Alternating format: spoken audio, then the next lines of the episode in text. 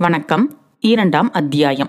மோக வலை வயது முதிர்ந்த பிறகு இளம் பெண்ணை மணந்து கொள்வோர் எப்போதும் சந்தேகம் என்னும் மாய உலகத்தில் வாழ்கிறார்கள்.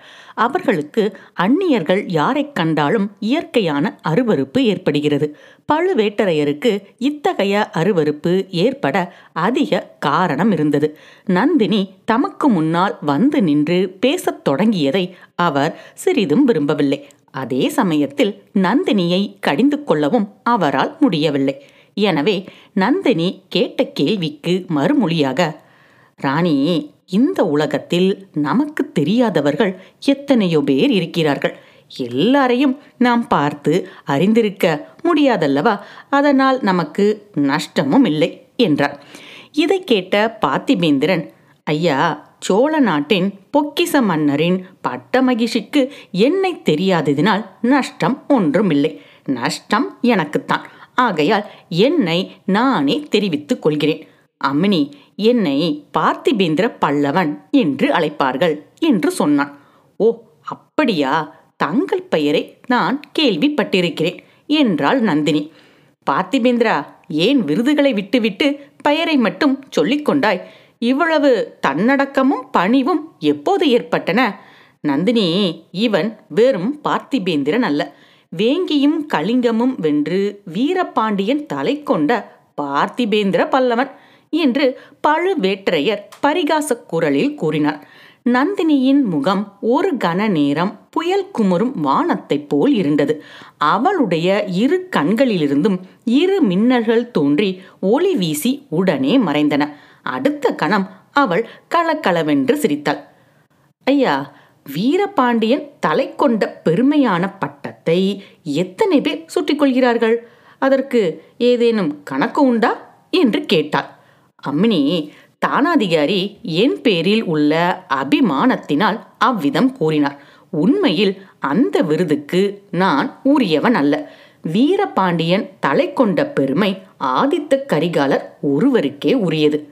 அது ஏனப்பா அவ்விதம் சொல்கிறாய்? செத்த பாம்பை அடித்த பெருமையில் உனக்கு கொஞ்சமும் பங்கு வேண்டாமா?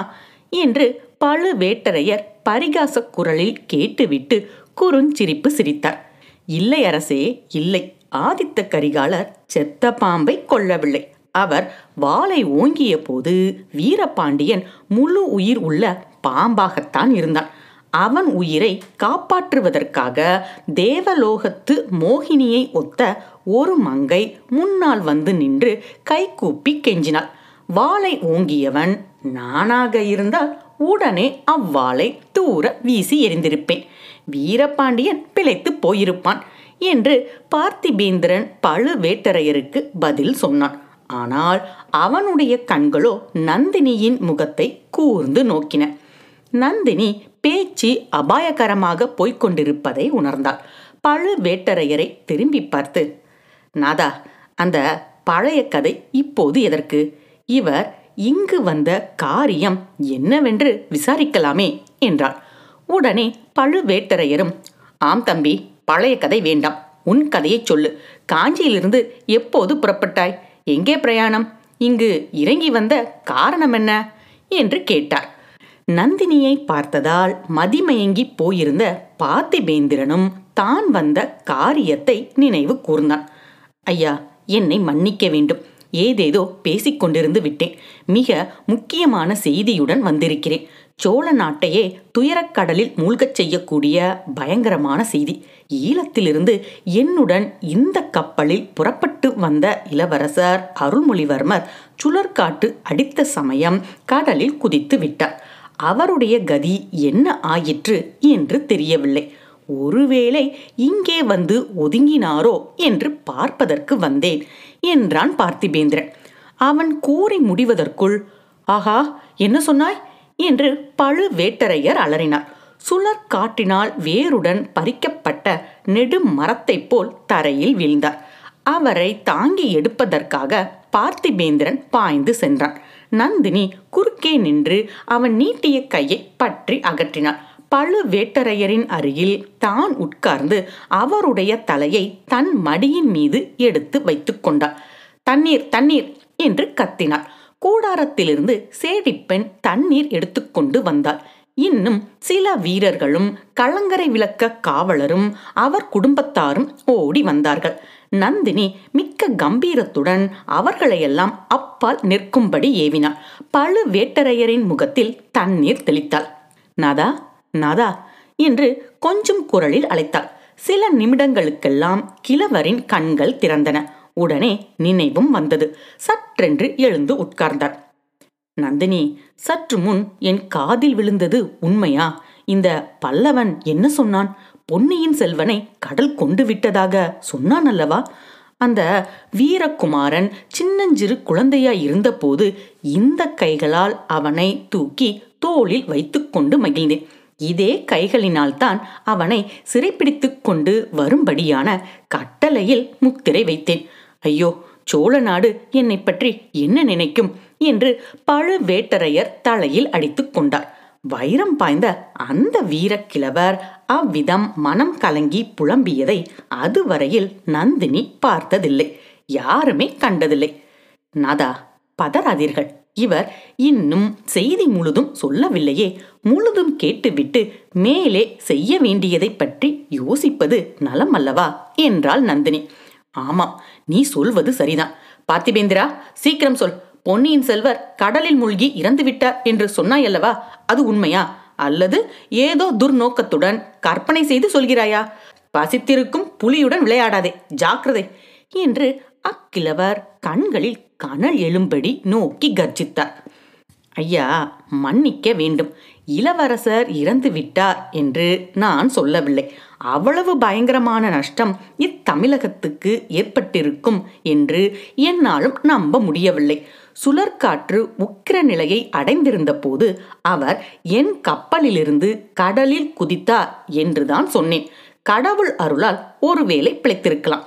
இந்த கடற்கரையிலே வந்து ஒதுங்கியிருக்கலாம். அந்த ஆசையுடனே பார்ப்பதற்கு இங்கே வந்தேன். சுழற்காற்று அடித்த போது கடலில் குதித்தாரா? எதற்காக? ஏன் குதித்தார்? உன்னுடைய கப்பலில் அவர் ஏன் ஏறினார்? அவர் குதித்த போது நீ என்ன செய்து கொண்டிருந்தாய்? என்று பழுவூர் அரசர் படப்படப்புடன் கேட்டார். நந்தினி குறுக்கிட்டு ஐயா இவர் இலங்கைக்கு எதற்கு போனார் என்பதிலிருந்து விவரமாக சொல்லட்டும் என்றார். ஆமாம் உள்ளது உள்ளபடியே சொல்லு உண்மையை சொல்லாவிட்டால் நீ உயிருடன் தப்ப முடியாது. உன்னை என்று பழுவேட்டரையர் பற்களை நர நரவென்று கடித்தார். அரசே உண்மையைத் தவிர வேறு எதுவும் சொல்லி எனக்கு பழக்கம் இல்லை நான் பொய் சொல்ல நினைத்தாலும் என் நாக்கு சொல்லாது.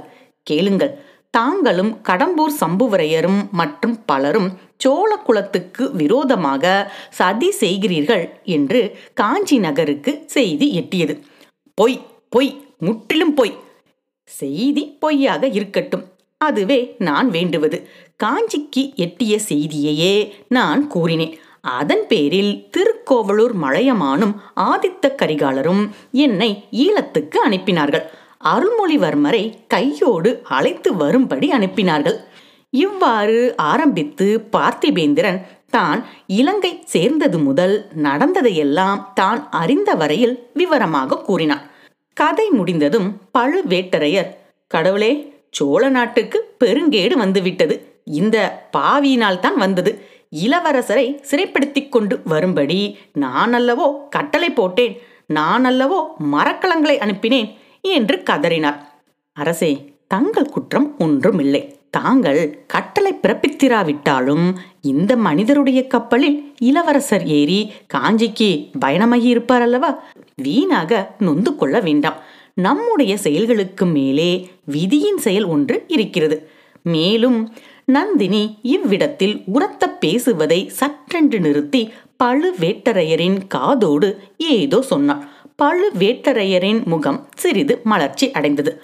ஆமாம் ஆமாம் அது எனக்கு தோன்றாமல் போயிற்று என்றார் பிறகு பார்த்திபேந்திரனை பார்த்து பல்லவா உன் கப்பலுக்கு போய் நான் பரிசோதித்துவிட்டு வரப்போகிறேன். அதுவரை நீ இங்கேயே இருக்க வேண்டும். தப்பிச் செல்ல முயல வேண்டாம். ஓட முயற்சி செய்தால் உடனே வேலெறிந்து கொள்ளும்படி என் வீரர்களுக்கு கட்டளையிட்டு விட்டு போகப் போகிறேன். ஜாக்கிரதை முதுகிலே காயத்துடன் சாகாதே. உன் பரம்பரை வீர பரம்பரை என்றார். வந்தனம் ஐயா தப்பித்து ஓடும் எண்ணமே எனக்கு கிடையாது. அத்தகைய எண்ணம் இருந்தால் உங்கள் வீரர்கள் யாராலும் தடுக்கவும் முடியாது. முதுகிலே காயம்படும் உத்தேசமும் எனக்கு இல்லை என்றான் பல்லவன். அரசே இவரை பற்றி தாங்கள் கவலைப்பட வேண்டாம். நானே பார்த்து கொள்கிறேன். தப்பியோட பார்த்தால் இதோ இந்த கத்தி உடனே இவர் மார்பில் பாயும். நீங்கள் நிம்மதியாக போய் கப்பலை சோதித்துவிட்டு வாருங்கள். மாலுமிகளையும் விசாரியுங்கள். இவர் கூறியதெல்லாம் உண்மைதானா என்று. இவ்விதம் நந்தினி கூறிக்கொண்டே இடுப்பிலிருந்து ஒரு சிறிய கத்தியை எடுத்தாள். ராணி உனக்கு ஏன் இந்த பொறுப்பு? நீ கூடாரத்துக்குள் போயிரு. அல்லது தியாக விடங்கரின் வீட்டில் போயிரு. இவனை நம் வீரர்களை கவனித்துக் கொள்வார்கள். அல்லது இவனையும் நான் என்னோடு கப்பலுக்கு அழைத்துப் போகிறேன். நான் வரவில்லை ஐயா. நான் தங்களுடன் வந்தால் தங்களுக்கு மறுபடியும் சந்தேகமாகத்தான் இருக்கும். மாலுமிகள் எனக்காக சாட்சி சொல்லிவிட்டதாய் நினைப்பீர்கள். நான் இவ்விடத்தை விட்டு நகர மாட்டேன். தாங்கள் கவலையின்றி போய் வாருங்கள்.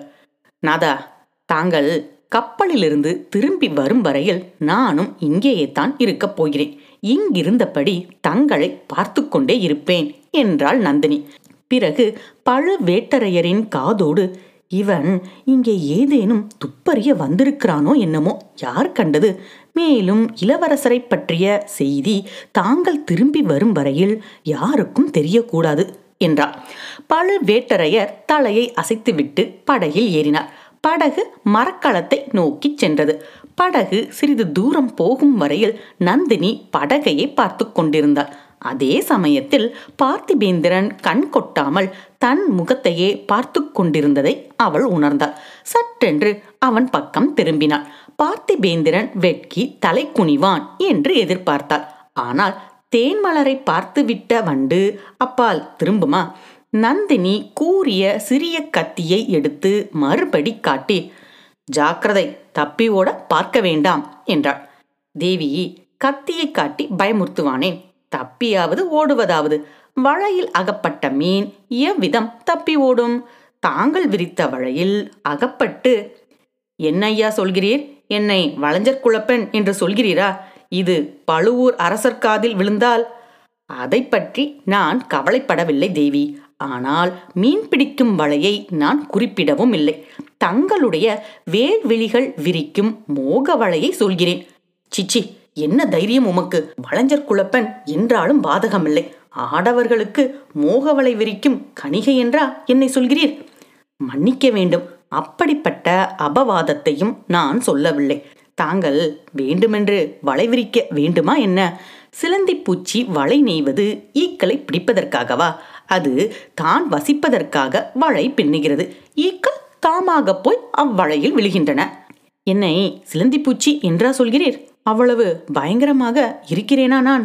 தவறு தவறு. நான் தீபத்தை சொல்லி இருக்க வேண்டும். தீபம் எரிவது விட்டில் பூச்சிகளுக்காக அல்ல. தீபம் எரிந்து தன்னை சுற்றிலும் ஒளி வீசி ஜோதிமயமாக செய்கிறது. அசட்ட விட்டில் பூச்சிகள் அதை கனி என்று நினைத்து கொண்டு சென்று விழுந்து மாகின்றன ஒரு சிறிய காற்று குப்பென்று அடித்தால் தீபம் அணைந்து விடுகிறது. வாயினால் ஊதிக்கூட அணைத்து விடலாம். தீபத்தின் சக்தி அவ்வளவுதான். தீபம் அணைந்துவிடும். ஆனால் பூர்ண சந்திரனை யார் அணைக்க முடியும்? பூர்ண சந்திரன் சமுத்திரராஜனுக்காக உதயமாகவில்லை. இயற்கை நீதியின்படி சந்திரன் உதயமாகிறது. அதன் குளிர்ந்த நிலா ஒளியை வானமும் பூமியும் மகிழும்படி பரப்புகிறது. ஆனால் பேதைக்கடலை பாருங்கள். பூர்ண சந்திரனைக் கண்டு கடல் எதற்காக அப்படி கொந்தளிக்க வேண்டும்? எட்டாத பழத்துக்கு ஏன் கொட்டாவி விட்டு தவிக்க வேண்டும்? பல்லவ குல மன்னர்களின் கவிதா ரசனையை பற்றியும் கற்பனா திறனை பற்றியும் ரொம்பவும் கேள்விப்பட்டிருக்கிறேன். அவையெல்லாம் உண்மை என்பதாக இப்போதுதான் உணர்கிறேன். புராணங்களிலும் காவியங்களிலும் நான் படித்ததையும் கேட்டதையும் நேற்று வரை நம்பவில்லை. இன்றைக்குத்தான் எனக்கு நம்பிக்கை பிறக்கிறது. எதை பற்றி சொல்கிறீர்கள்? பெண் உருவம் கொண்டவர்கள் சிலர் வானத்தையையும் பூமியையும் தங்கள் காலடியில் போட்டுக்கொள்ளும் சக்தி பெற்றவர்கள் என்று கேட்டிருக்கிறேன். பார்க்கடலை கடைந்து அமுதம் எடுத்த அசுரர்கள் அமுதபானம் செய்ய வேண்டிய சமயத்தில் மோகினியினால் ஏமாந்து போனார்கள். சுந்தோப சுந்தர்கள் ஒரு பெண் நிமித்தமாக அடித்துக்கொண்டு செத்தார்கள். மேனகையினால் விஸ்வாமித்ரர் தவங் கெட்டது. கோவலன் மாதவியின் மோகவழையில் விழுந்து கிடந்தான். தசரதர் கையைக்காக ராமனை காட்டுக்கு அனுப்பினார். எகிப்து நாட்டு ராணியின் காரணமாக மகத்தான ரோம சாம்ராஜ்யம் அழியத் தொடங்கியது. போதும் ஐயா போதும். இந்த உதாரணங்களை எல்லாம் எதற்காக சொல்கிறீர்கள்? தெரியவில்லையா தேவி? யாருக்கு உதாரணமாக சொல்கிறேன் என்று உண்மையாக தெரியவில்லையா? எனக்கு உதாரணமாக சொல்கிறதா இருந்தால் அதை போல் பெரிய தவறு நீ வேறு செய்ய முடியாது. தவறு ஒன்றுமில்லை. அவர்களுடைய சக்தியை காட்டிலும் தங்கள் சக்தி குறைந்தது அன்று. உம்முடைய வாய்மொழியே உமக்கு விரோதமாய் இருக்கிறது. எப்படி தேவி பழுவூர் அரசரை நான் வேண்டுமென்றுதான் கப்பலுக்கு அனுப்பினேன். உம்மிடம் ஒரு விஷயத்தை பற்றி கேட்பதற்காக. தங்கள் நோக்கத்தை புரிந்து கொண்டுதான் நானும் அவருடன் போகாமல் இங்கேயே தங்கினேன். வீரபாண்டியனை ஒரு பெண் காப்பாற்ற முயன்றாள் என்றும் ஆதித்த கரிகாலன் அதை பொருட்படுத்தவில்லை என்றும் நீர் சொன்னீர் அல்லவா? ஆம் சொன்னேன். காப்பாற்ற முயன்ற பேதை பெண் யார் என்று தெரியுமா? இப்போது பழுவூர் அரண்மனையின் ஜோதியாக விளங்கும் இளையராணி நந்தினி தேவிதான். நீர் சற்று முன் வர்ணித்தபடி எனக்கு அவ்வளவு சக்தி இருந்திருந்தால் நான் காப்பாற்ற விரும்பிய மனிதரின் உயிரை காப்பாற்றி இருக்க மாட்டேனா? அது ஏன் என்னால் முடியாமல் போயிற்று? இரத்த வெறி கொண்டிருந்த ஆதித்த கரிகாலன் அச்சமயம் தங்கள் விருப்பத்தை நிறைவேற்றி வைக்கவில்லைதான். ஆனால் அதற்கு பிறகு மூன்று வருஷமாக அவர் எத்தகைய சித்திரவதையை அனுபவித்து வருகிறார் என்பதை நான் அறிவேன். உமக்கு எப்படி தெரியும் ஐயா? உம்மிடம் சொன்னாரா? மூன்று வருஷமாய் மனதிலே வைத்துக்கொண்டு கஷ்டப்பட்டு கொண்டிருந்தார். அவருடைய உள்ளத்தை ஏதோ ஒரு துன்பம் அரித்து கொண்டிருக்கிறது என்பதை மட்டும் அறிந்திருந்தேன். பத்து நாளைக்கு முன்பு நான் ஈழத்துக்கு புறப்பட்டதற்கு முதல் நாள்தான் மனதை திறந்து என்னிடம் சொன்னார். அது முதல் அது முதல் என்ன? பழுவூர் இளையராணியை பார்க்க வேண்டும் என்ற ஆசை என் மனதிலும் குடிகொண்டு விட்டது. ஆதித்த கரிகாலரின் நிலையில் நீர் இருந்திருந்தால் நான் கேட்டுக்கொண்டதற்காக வீரபாண்டியரை உயிரோடு விட்டிருப்பீர் என்று சொன்னது நினைவிருக்கிறதா? நன்றாக நினைவிருக்கிறது. அது உண்மைதானா? சத்தியம் தேவி தாங்கள் சோதித்து பார்க்கலாம். ஐயா என் மனதில் ஒரு சந்தேகம் இருக்கிறது. அதை சொல்லட்டுமா? தங்கள் தங்க குரலில் எதை சொன்னாலும் என் செவிகள் இன்பம் அடையும் உள்ளம் பூரிக்கும். நீர் என்னை சோதிப்பதற்காகவே இப்படி பேசுகிறீர் என்று சந்தேகிக்கிறேன். நான் விரிக்கும் மோக வளையை பற்றி பேசி நீர் எனக்கு வளை விரிக்க பார்க்கிறேன் என்னுடைய அந்தரங்கத்தை அறிந்து கொள்ள முயலுகிறீர். பார்த்திபேந்திரன் திடுக்கிட்டு போனான். ஆரம்பத்தில் அவன் பேச ஆரம்பித்த போது அந்த எண்ணத்தோடு தான் ஆரம்பித்தான். பிறகு அதை மறந்து விட்டான் கபடமாக ஆரம்பித்த பேச்சு அவனை மோகக்கடலில் உண்மையாகவே தள்ளிவிட்டது. முதலில் அப்படி எண்ணியது குறித்து அவன் வெட்கப்பட்டான். அதை வெளியில் காட்டிக்கொள்ளாமல் தேவி அவ்விதம் தங்களை சோதித்து ஒற்றன் வேலை செய்ய நான் பிரயத்தனப்படும் பட்சத்தில் என் தலையில் இடி விழட்டும் என்றான். ஐயோ அப்படி சொல்லாதீர் என்று நந்தினி அலறினாள். ஏன் தேவி? ஏன்? உங்கள் பெரிய இளவரசரிடமிருந்து வந்தானே இன்னொருவன். அவன் பெயர் என்ன? வந்தியத்தேவனா? ஆம் அவன்தான். என்னிடம் மிக தந்திரமாக ஒற்று அறிந்து போக முயன்றான். தாங்கள் சொல்வதை பார்த்தால் அவன் தலையில் இடி விழுந்தே விட்டது போலிருக்கிறதே. துரதிருஷ்டவசமாக அவன் தலையில் இடி விழவில்லையே. அவன் நின்ற கப்பலில் அல்லவா விழுந்தது? அதனால் அவனுக்கு வந்த ஆபத்து சின்ன இளவரசரையும் அல்லவா பிடித்துவிட்டது? பாவம் பழையாற இளைய பிராட்டியை நினைத்தால் எனக்கு பரிதாபமாய் இருக்கிறது. அவள் இந்த உலகில் மிகவும் பிரியம் வைத்திருந்த இருவர் ஏக காலத்தில் மாண்டு போனார்கள். என்ன துர்தஷ்டம்? தேவி இரண்டு பேர்கள் யார்? நீர் சொன்ன இரண்டு பேருந்தான். இளைய பிராட்டிக்கு தம்பியின் மீது தனி வாஞ்சை உண்டல்லவா? அது உலகம் மறிந்தது அவருடைய பிரியத்துக்கு பாத்திரமான இன்னொருவர்? ஏன்? உங்கள் பெரிய இளவரசர் அனுப்பிய தூதன்தான். வந்தியத்தேவனையா சொல்கிறீர்கள்? அவனைத்தான். சீச்சி சோழ சாம்ராஜ்யத்தையே ஆட்டுவிக்கும் சக்தி வாய்ந்த பழையாறை இளைய பிராட்டி அற்பனும் தற்பெருமைக்காரனும் அதிக பிரசங்கியுமான அந்த வாலிபன் மீது ஆம் அந்த வாலிபன் மீது மோகம் கொண்டார் அதனாலே தான் அவனை பழுவேட்டரையரின் தண்டனையிலிருந்து தப்புவிப்பதற்காக ஓலை கொடுத்து இலங்கைக்கு அனுப்பினார் பாவம். இந்த கிழவர் இளவரசரின் துர்கதிக்கு தாமே காரணம் என்று துடியாய் துடிக்கிறார். உண்மையில் அதற்கு இளைய பிராட்டிதான் காரணம். அவள் ஓலை கொடுத்து அனுப்பாதிருந்தால் உண்மை இந்த விபரீதமெல்லாம் ஏற்பட்டிராது. என் கணவர் கப்பலிலிருந்து திரும்பி வந்ததும் இந்த உண்மையை அவருக்கு நீர் எடுத்துச் சொல்ல வேண்டும். சொன்னால் என்னுடைய நன்றிக்கு பாத்திரமாவீர். அமினி தங்களுடைய நன்றிக்கு பாத்திரமாக இது ஒன்றுதானா வழி? வேறு எனக்கு தாங்கள் இடக்கூடிய பணிகள் இல்லையா? ஐயா ஒரு பேதை பெண்ணின் நன்றிக்கு பாத்திரமாக எத்தனையோ நூறு வழிகள் உண்டு. அவற்றில் இன்னும் இரண்டொன்றை சொல்லுங்கள். ஆதித்த கரிகாலருக்கு அப்படிப்பட்ட சந்தர்ப்பம் ஒன்று கிடைத்தது. அதை அவர் கைசேரா விட்டுவிட்டார். விட்டுவிட்டு அப்புறம் இரவு பகலாக துடித்துடிக்கிறார் நான் ஒரு நாளும் அத்தகைய தவற்றை செய்ய மாட்டேன். இது சத்தியமா ஐயா? ஒரு பெண்ணின் விருப்பத்தை நிறைவேற்றுவதற்காக அவள் எது சொன்னாலும் செய்யக்கூடிய மனிதரா நீங்கள்? எந்த பெண் என்பதை பொறுத்தது தேவி. நேற்று வரைக்கும் நான் பார்த்திருக்கும் எந்த பெண்ணின் விருப்பத்துக்காகவும் எதுவும் செய்திருக்க மாட்டேன். சொன்னால் சிரித்திருப்பேன். இன்று அப்படி அல்ல. தாங்கள் சொல்லி பாருங்கள். எனக்கு நூறு உயிர்கள் இருந்தால் அவ்வளவையும் தங்களுடைய விருப்பத்தை நிறைவேற்றுவதற்காக அர்ப்பணம் செய்வேன். ஆயிரம் சாம்ராஜ்யங்கள் என் வசம் இருந்தால் அவ்வளவையும் தங்கள் விருப்பத்திற்காக தியாகம் செய்வேன். இகத்தையும் பரத்தையும் என்றென்றைக்கும் இழக்கும்படி சொன்னால் அதற்கும் சித்தமாய் இருப்பேன் கொடிய பகைவர்களை மன்னிக்கச் சொன்னால் மன்னிப்பேன். அத்தியாத்த நண்பர்களின் தலையை கொண்டு வந்து தங்கள் காலடியில் போடச் சொன்னால் போட்டுவிட்டு மறு காரியம் பார்ப்பேன்.